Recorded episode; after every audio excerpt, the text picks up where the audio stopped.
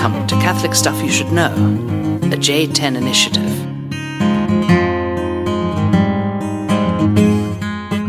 So, hey, welcome to the podcast, Father Nathan. Okay. Oh, was that on there? It was Is on that there. Yeah, recorded? it's fine. We're going to edit it out. This is Father. well, hello. This is Father Michael Rapp. Excellent. We are uh, brewing up a Catholic stuff double dose today. Um, we are uh, getting ready to have dinner with uh, one Father Chris Lepsock. Oh, he's back in town. Have you seen him yet? Uh, no, no, no, no. The man does not age.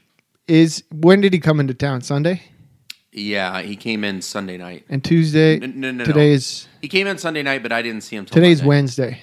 Wednesday. Oh, welcome, Welcome. Father Chris. I'm I'm very much looking forward to seeing him tonight. We're gonna have dinner, right? You will notice that he has not aged, and I think the only way I'm going to be able to tell if Father Chris Lebsock has aged is whether or not his uh, eyebrows turn gray, because he, Isn't- he shaves everything.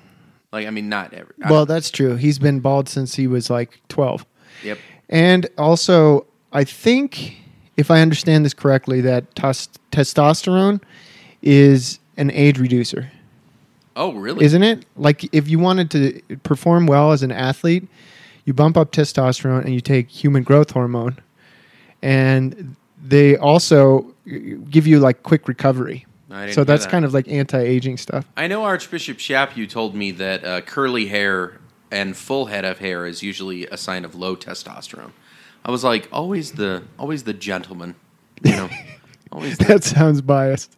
I feel like that was Archbishop also said to me, vested interest. also said to me, "quote um, uh, In the Capuchins, beards are supposed to be austere and manly, and yours is neither."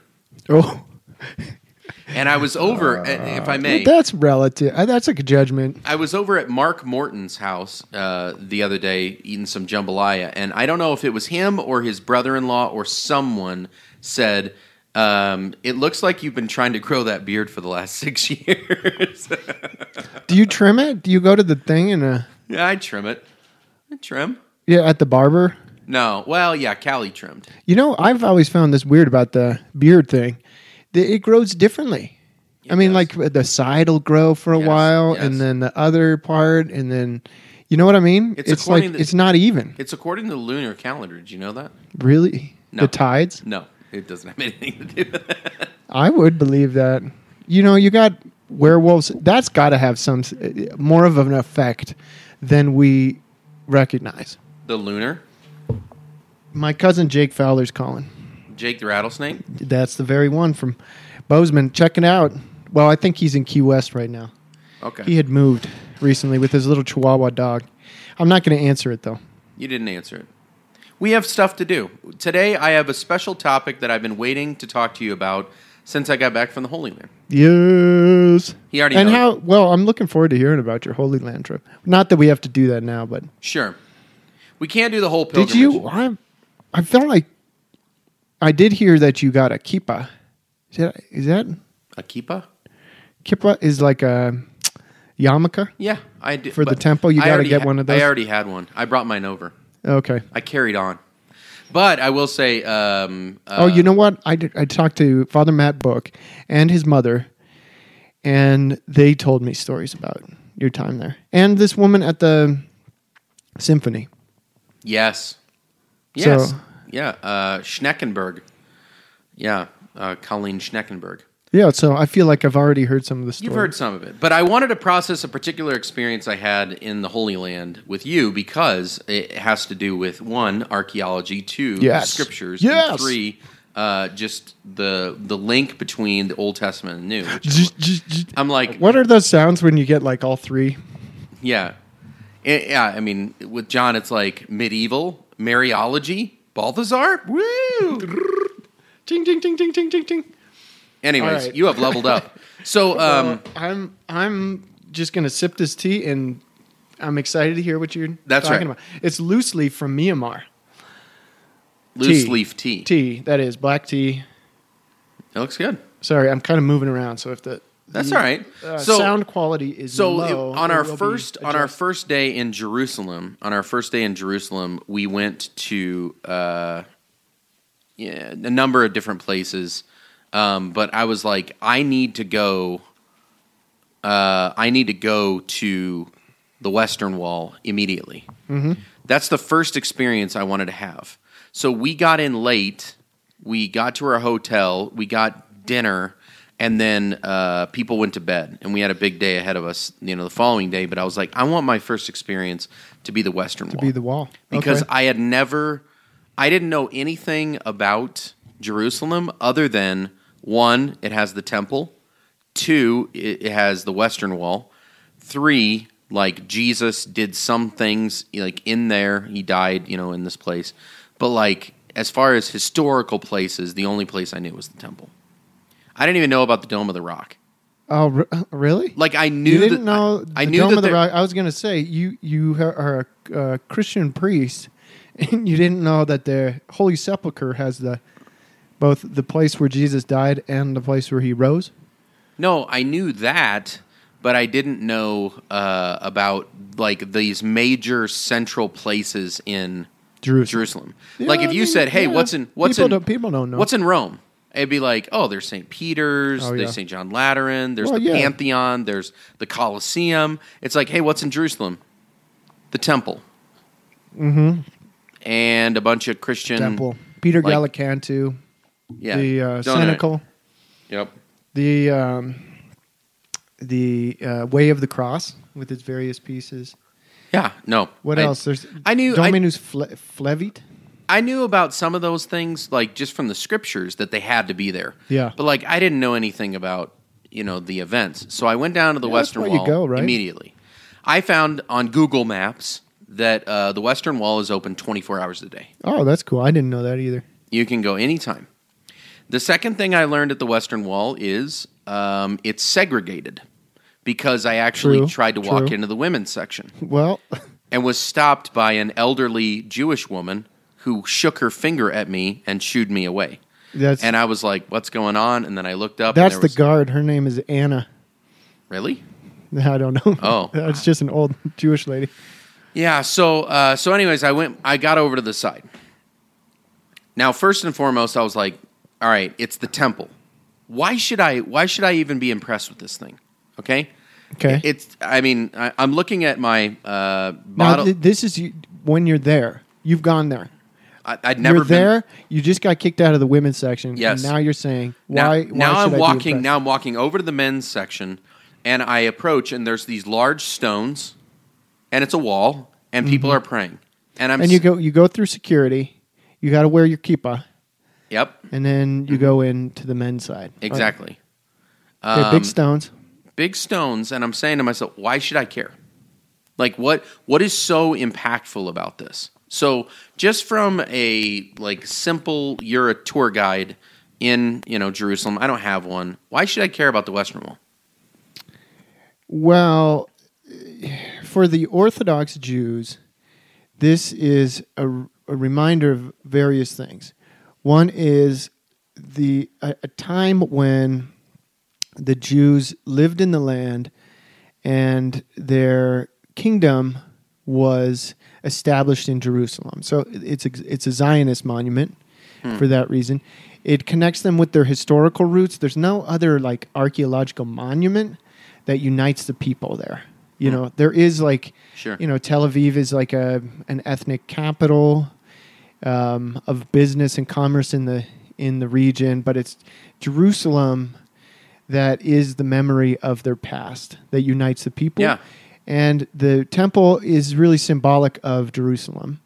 And then it um, it's it, it's a, a vivid reminder of historical divides and how they've been oppressed.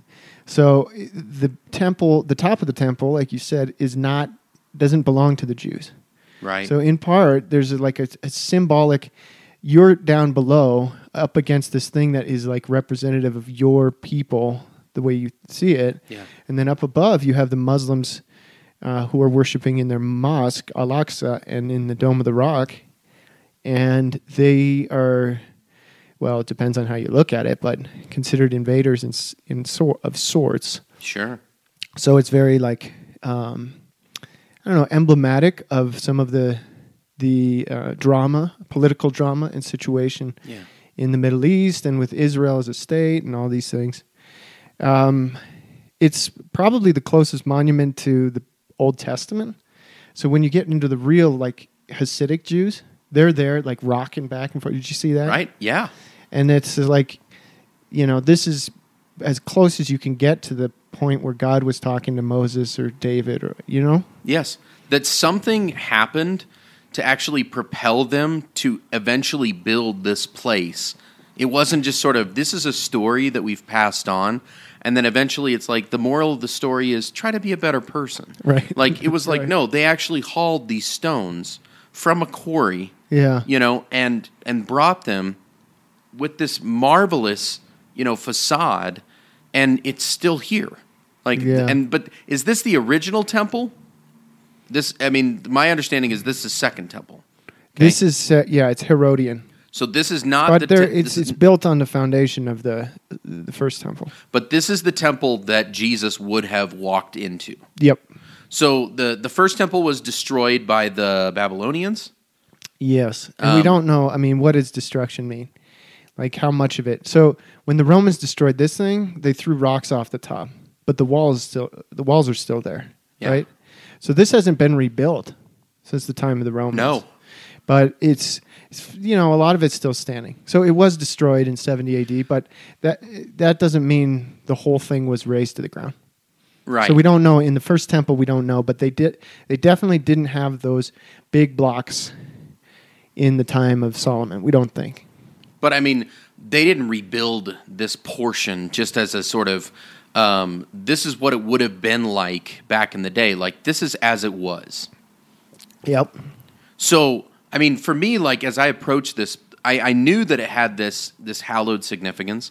I know that it rem- represents a people that I pretty much am sure that I'm a part of. Uh, Oh, from that's my, right. From You're- my own heritage. You're ethnically Jews, Jews, So- or you have some in your blood. Yeah. Yeah. So then, uh, but then also like it's it's a sign of this is all we have left, and it's not much. Like it's not a you know I don't know like a a gold facade or uh, you know a beautiful statue. It's walls It's walls and with remarkably big stones. huge. I mean, they're beautiful. Yes. And I, I remember the, the line from the psalm where it's like, love for your very stones. Like, that I have love. Like, it's talking about, you know, Jerusalem walking all around it, you know, and we have love even for your very stones. Because there is a way in which the walls are protective and stable and secure. Oh yeah. You're I mean, it speaks of strength. so then you get up to this thing you get up to this thing and i'm saying to myself what do i pray like what prayer do i do i emote to try and convey my gratitude for um, for being in this place to intercede for the jewish people to intercede for the world in a place where from the holy of holies sacrifices were offered like for all persons but even for the for the jewish people foretelling uh, one sacrifice that would be offered once for all, and also all the sacrifices that would be offered from east to west. And I and I got And that, can I just explain that there's a tradition of going there. A lot of Jews daily go there and pray their um, their Jewish rabbinic Jewish prayers. Mm-hmm. And those include a lot of the Old Testament and the Psalms and stuff like that. But there's also a lot of other things. Um, and they go through those litanies. So that's a lot of the people there. There's also a lot of visitors, and the visitors often will put a written prayer request. So part of the tradition is to go there and bring some special prayer, right?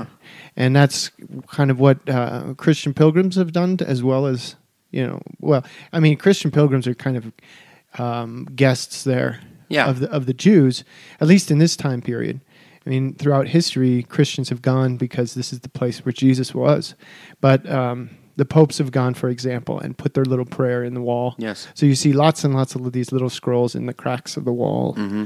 and um, so just some kind of visual for your, you know, what should I pray here? People bring a specific prayer. Yes.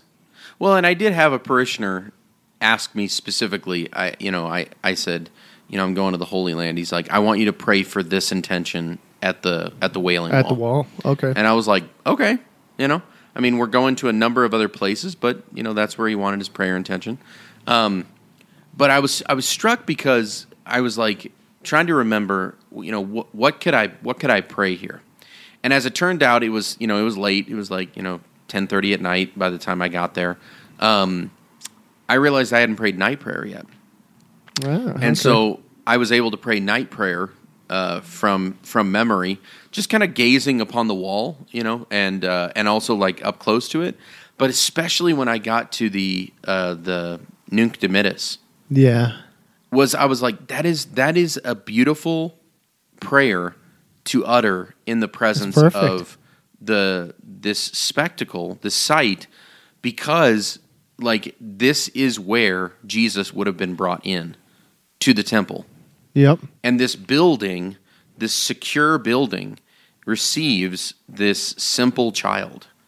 And a, a man of, of deep, abiding faith in the God of Israel um, is able to witness the fulfillment of the old and the new and stand as this bridge where he's able to say, Lord, now you let your servant go in peace. yeah. That's Simeon, the the prophet or the priest, whoever the old man in the in the temple, who- who God had, had or, or the Spirit had promised that would uh, he wouldn't die until he saw the Christ, right? And then he says this this canticle, this song. Right, So- which we pray. and even the psalm that you pray with the the night prayer you know the psalms were were sung 24 hours a day in the temple during the time of jesus Hmm. by different uh, choirs of priests or levites Really? yeah so uh, i think i mean that's why i joked about anna um, simeon receiving jesus in the, in the temple Got it. Is exactly it. I mean, that's that's those stones had had touched that that memory. We're Like, he- witnesses. He, was looking at that. Yes. Yeah. And that's actually like it's very Old Testament because like even Jacob makes an altar out of stones when he wrestles with God because he wants them to be actually witnessed to what he had what he had endured, what he had um, what he had experienced. Joshua, you know, creates an altar. Like when, you know, Maccabees like happens and they desecrate the temple, like they eventually make new stones. They cut new stones to um or maybe they don't, but I don't remember like there's something about the stones where they rededicate that place and I was like I was like yeah, they set up stones after they crossed the Jordan. Remember that? Right. Mm-hmm. And these are the stones. These are the stones that witnessed Jesus's um, attempt at, um, yeah, I mean, an invitation, and an attempt at uh, this is this is what I invite you to. This is what I offer. Yeah. Um, and you know, he is the stone rejected. Yeah, that's what I was thinking of that. I mean, he, he brings that up when he's in the temple. Yes. And that's um, the fathers have talked about the cornerstone that Jesus is being that bridge between the Jews and the Gentiles, the Old Testament, the New Testament, that um, being the the capstone, and um, and then the cornerstone, you know, as well. Jesus, I, I was thinking of this because it was probably Herod was building the temple and expanding the temple at the time when Jesus um, was visiting the temple, or I mean, when he was when he was born. But then, I mean, this the construction project continued, and um, the stones were quarried nearby, and then underneath the the city. Did you go into those old quarries? It's really cool. There's like these big caverns and No. stuff, and um, and then the uh, the rejected stones were thrown out, right? And they were they kind of worked the stones next to the building because you'd you'd want to carve them out and everything, and then fit them. And then if they cracked or broke or whatever, they would discard them in this kind of heap and pile. Yeah. And that's where they say Jesus was crucified. That he was Right. he was crucified where they had rejected the cornerstones. Yes. Or, you know, the stones. Yeah, and actually, they did show us that because it's down in the St. Helena Chapel, is where you see some of this old rock. Oh, yeah. Where it's just not good for anything, you know, seemingly. Um, Another th- another thought I had about the bearing witness. Uh, I think that's amazing, and it's like you can't describe. This is true about any pilgrim experience. Now, it's it. I, I almost feel pretentious talking about how everybody needs to go and see this. It's actually it takes a lot of money. It, I know it's hard. Yeah. But it it was an ambition at one point in the church, and for a long time, to get to Jerusalem. That was like a pilgrim. Uh, like every Christian should try to do this in a lifetime. Yeah. And then you had these these other pr- pilgrim routes that developed a- as a um, like if you couldn't get to Jerusalem because it was occupied by other people, you weren't allowed in, whatever. Yeah. Then you can go to Rome and visit the the uh, relics from the Holy Land. That was the point of going to Rome. And um, and then you go to Santiago de Compostela because it uh, connects you with the apostles. But those were concessions. You know, what you wanted to do was get to Jerusalem. And I don't know why it works like this, but it's not the same if you see a documentary that's amazing and they give you lots of history and detail and show you pictures up close and everything. It's not the same um, if you have powerful prayer experiences of these biblical sites. Those are really good things. There's something different about touching the stone, you know? Right. And I love to go up to Mother Cabrini Shrine here in Colorado, where there was a miraculous um, spring that was discovered by Mother Cabrini. Mm-hmm. And it, on this land that was kind of discard land, but she had built a, an orphanage, and the orphans needed water. Um, and so God provided this water. Well, up on the top of the hill, Mother Cabrini set up this little sacred heart of stones. And it's just such a little thing, you know. Anybody could do that, but I love going up there and seeing that something that her hands had touched because she's one of my great heroes. She's an incredible saint, and she was marking some huge grace that God had worked in my place. You know, it's one of the most profound things to me, and all it is is a circle of rocks. You know, the stones bear witness. It's a monument. Right. And I would say that for a lot of people, like, you know the difference when uh, you've experienced something yourself versus, like, what you're trying to communicate to persons. Um, for me, it was like, uh, what I'm trying to allude to is, like, there are scripture passages that are in some ways fulfilled when you experience them for the first time in your life. You know, like the the passage of you know the Lord is close to the brokenhearted and those whose spirit is crushed, He will save. You remember when you experienced something in your life when it was like that was exactly what I needed to hear, and I Yeah. actually felt that the Lord was doing that. And then when I was at that juncture of as a Christian and as a Catholic, I'm here in this place that I actually have reverence for and I have like a real uh, respect and an awe of. But I also realize that this place is different, not because uh, not because it's wrong, but because there's something there's something greater, there's something more. And uh, and it was confirmed in me in part because I went to dinner with um, some uh, parishioners of mine who also went to the Holy Land, and their young son, who I was very happy that he went to the Holy Land at such a young age. He's only like 15 or 16 years old. Um, he he said about the Temple Mount. He said, "We don't have anything like that in our Catholic faith." Oh, I think you were telling me this. Yeah. And I was like, you know what? In some ways, I think you're right. I think you're right that we don't have something like that that touches that far back that is not also a living reality Yeah. that is venerated now. Yeah, and I, you know, I'll share a grace from when I was in the Holy Land. Um, I went to the Holy Sepulchre very regularly, and it was one of my favorite places. And I remember the piety of. I know there's a lot of Christians who don't like this stuff, but I do. I feel like you know anything that draws me closer to Jesus, who I love. Um, they were rubbing the stone with uh, rose water, and they do that daily. And so as you come into, there's just this one stone where they Yeah. supposedly laid down. I know what you're talking about. I don't know if it was the body of Jesus or stripped him or something happened there. Yeah. And they um, so I, I went in there and I was just like, yes, this is a profound place. And I know people had said, oh, there's so much like political strife among Christians, it's so distasteful. And I was just moved. I love being there. I was so excited, but I, I really thought this is going to be the place where I have the deepest connection I've ever had with God. I'm going to feel, you know, that consolation and that closeness. Yeah.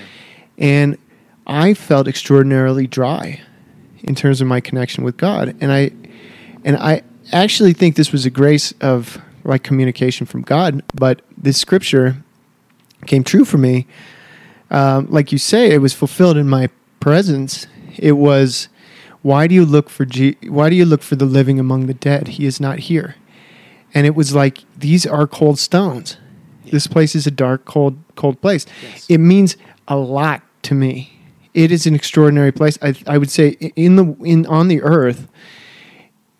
I would rather, you know, I'd rather n- uh, go. I, I, this is the best place that I've been to. It's my favorite place because it's so close to the Jesus that I love. But he's not there. The Jesus that I love is in heaven. I get closer when I when I uh, receive the Eucharist.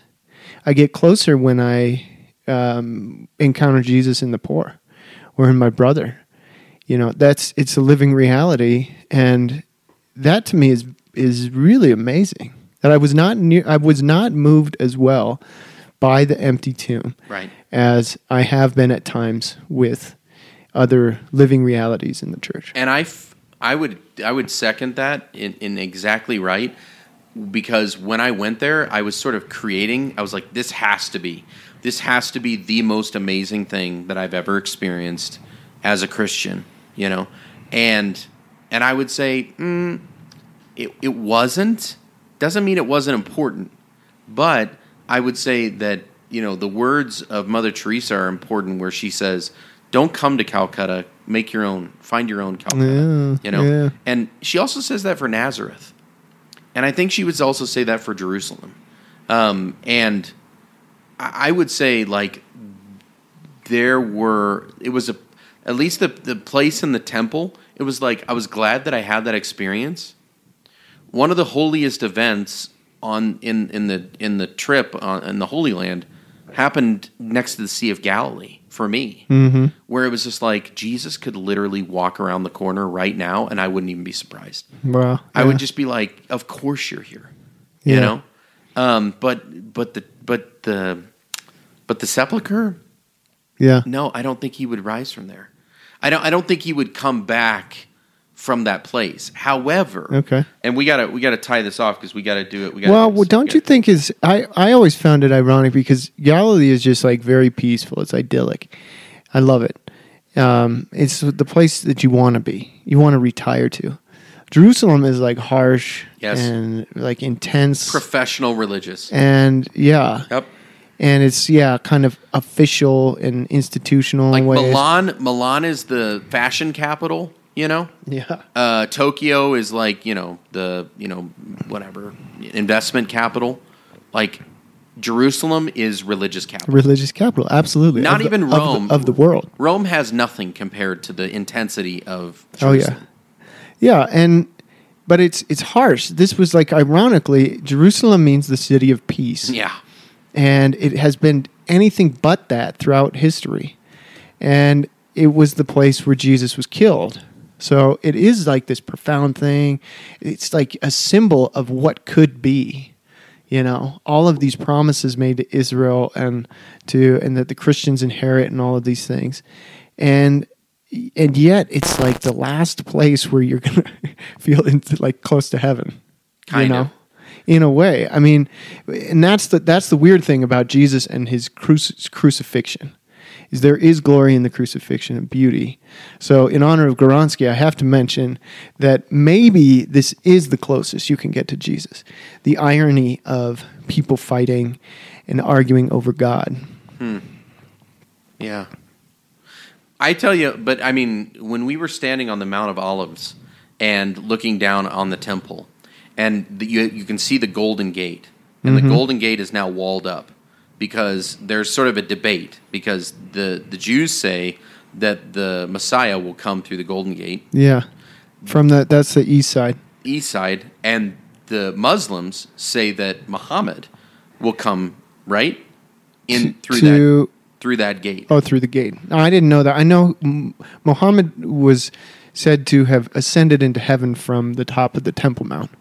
So it's like the third most important pilgrim site for the Muslims. Yeah, and but but then the the Christians are like, but Jesus went through that gate, mm. like he already came through, and like, could you imagine Jesus coming back through there again, like fulfilling all of it? And there was just a part of me that was like, it's just so crazy, it just might work, Really? you know? Like I, I, I there was a part of me that was just like, I wouldn't be surprised, but I actually felt more comfortable with Jesus just walking around the corner next to the Sea Yeah. Valley. Yeah, yeah, I mean it's hard to know. I I was trying to teach my deacon candidates about how unlikely the coming of the Messiah would have been in Jesus' time. Hmm. It was would have been a huge surprise for anyone who was tracking and who would have been looking out because there the political situation was so em, embroiled and complicated and it it did, it did not seem like you could have someone come out of the political scene who was going to be the leader of all of the Jews, mm-hmm. unite the Jews somehow. Yeah. You didn't have there wasn't sovereign Jewish sovereignty over the land in and Rome complicates the picture. You didn't look like there was going to be a Jewish king. Uh, the priesthood was a mess and all of the institutions, so it didn't look like there was going to be a, a high priestly Messiah. And all of these expectations for a Messiah were like, no, this is never going to come. It's like, you know, are we going to have a perfect president in America? Is this the time? And you could say, oh, yeah, anytime it could happen. But anybody who knows is like, nah, um, Right. you know, things are too complicated. So you get, you know, you get the best you can find, but, you know, it's just not the right environment. And I think that was the case in the in the first century that no one was expecting it, and he came out of nowhere, Right. and it was amazing to some, and it was really disturbing to others. You know, But to those with faith, they could see it, you know. And that Yeah. was for me like Simeon when he was able to actually uh, appreciate the the temple that he had served and that he had dwelt in and sort of admired and made his home and now is able to hold the body of Jesus as the second as the new temple uh, the the temple whose walls will be broken so that we can actually find life and all the people can kind of come in. Um, he says you know um, now you let your servant go in peace. Your word has been fulfilled. My own eyes have seen the salvation which you have prepared in the sight of every people, a light to reveal you to the nations, and the glory of your people Israel. And I was so grateful because it was actually the Jewish in me that was able to recall the scripture to be able to, to, to say to God at that moment, This is what you have spoken to us. You know? And that's what we've received from the Jewish life Yeah. is the appreciation for the word. And uh, I would say that the mystery that is is proclaimed in in recalling the word is something of what was, is now, and will be. So you can actually touch both past, present, and future. It's a very liturgical moment. So, anyways, that was my that's beautiful. that's my temple Were you? recollection with you. Would, do you think you were so um, connected that you could say with Simeon, "Now you let your now let your servant go in peace"? You were ready to die. No, I was I was actually it was like I was hearing an echo of someone who actually could breathe those words righteously. I wasn't there yet. Okay. I Yeah. haven't caught I haven't caught an eight pound bass yet. So um, Father John Father John thinks he can control everything. Exactly. He's barking about time. Well, we're gonna have to patch it up. Not because Father John says. Yeah. We're coming. Gosh. Anywho, uh, so I, I do want to give a shout out to everybody on the blue bus. Um, we're awesome. And uh, red bus was Father Matt Book's bus. It's totally lame, uh, but he's a good guy. So What about a shout out to Hannah Geiger? I think it is. I'm gonna look this up and make sure it's right. But anyway, this sweet girl is going to college in. See, now I'm getting it all wrong. Kentucky, Illinois. Hannah Geiger. and she um, wrote in because she she attempted a 10 page paper on the Dead Sea Scrolls. Yes. She was inspired Go on. and um, and a, a professor push, pushed back and said, "Oh, this this topic is pretty complicated. Are you sure you want to try to tackle this? It'll take a lot of research." Mm-hmm. That girl is a hero. She went in and she did it. Hannah got it. Geiger, she went for it. She did the hard research, did the hard work of a true scholar. Um, hat off, hats off to you, Hannah. And she got a paper back. I don't know that part. Impressive. Um, send me your paper, Exactly. I, all I got was um, thank you for encouraging me. There so. I'm happy. I'm happy Awesome. to have. That's like Congrats. the true joy of a teacher. Is when the when the student becomes a teacher. All right, just because um, you know Father Joe Grady, you know, is is is a is a friend. I, we don't do shout outs from people anymore. So I'm just letting you know this is a special favor I'm just giving to Joe Grady because he's like my little brother. Well, shout out to Joe Grady, Father Joe Grady. So he requested a shout out for Jacob Hopper from Illinois State and Nadine Hernandez from CSU, who are big uh, fans of the podcast. So uh, I do want to honor those two persons because you know they're they're listeners. But it's not just like Joe saying, "Hey, like I want to give a shout out to this person across the nation who doesn't even listen to the podcast." So. Father Joe Grady, I am still maybe for Lent. I will finish reading your mystery novel Blue Bear. Blue Bear. There you go. Folks, uh, I would say memorize the scripture. That's your goal for today. This is Catholic Stuff Podcast. Uh, thank you for listening. Father Mike, it's great to be back on the Hey, uh, great to be here under with the you. under the headphones with you. And thanks, uh, buddy. Thanks for sharing the graces of your Holy Land pilgrimage. You're the best. we'll be back uh, in another week and hope you guys are having a blessed Lent. We will talk soon. Cheers.